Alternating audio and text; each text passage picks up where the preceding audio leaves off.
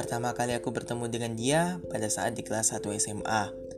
Pada masa itu, aku merupakan orang yang tertutup dan tidak peka terhadap dunia sekitar.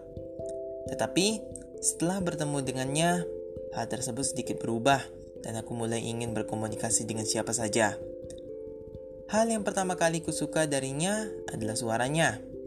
Aku suka mendengar suara lembutnya.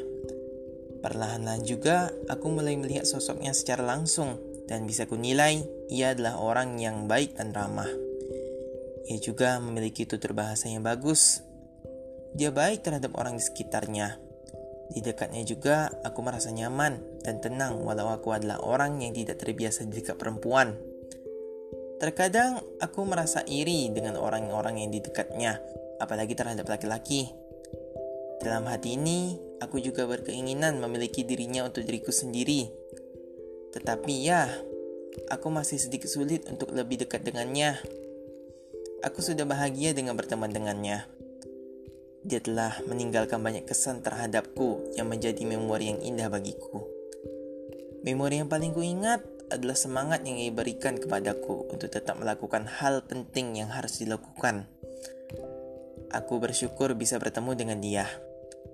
Memang, aku tidak sempat mengungkapkan perasaanku atau lebih tepatnya tidak mengungkapkannya kepada dia. Perasaan ini kupendam sampai kami tamat dari masa sekolah SMA.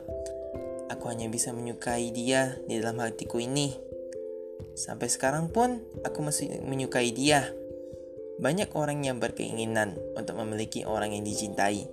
Tetapi hal tersebut merupakan sebuah keegoisan semata. Cinta itu tidak harus memiliki.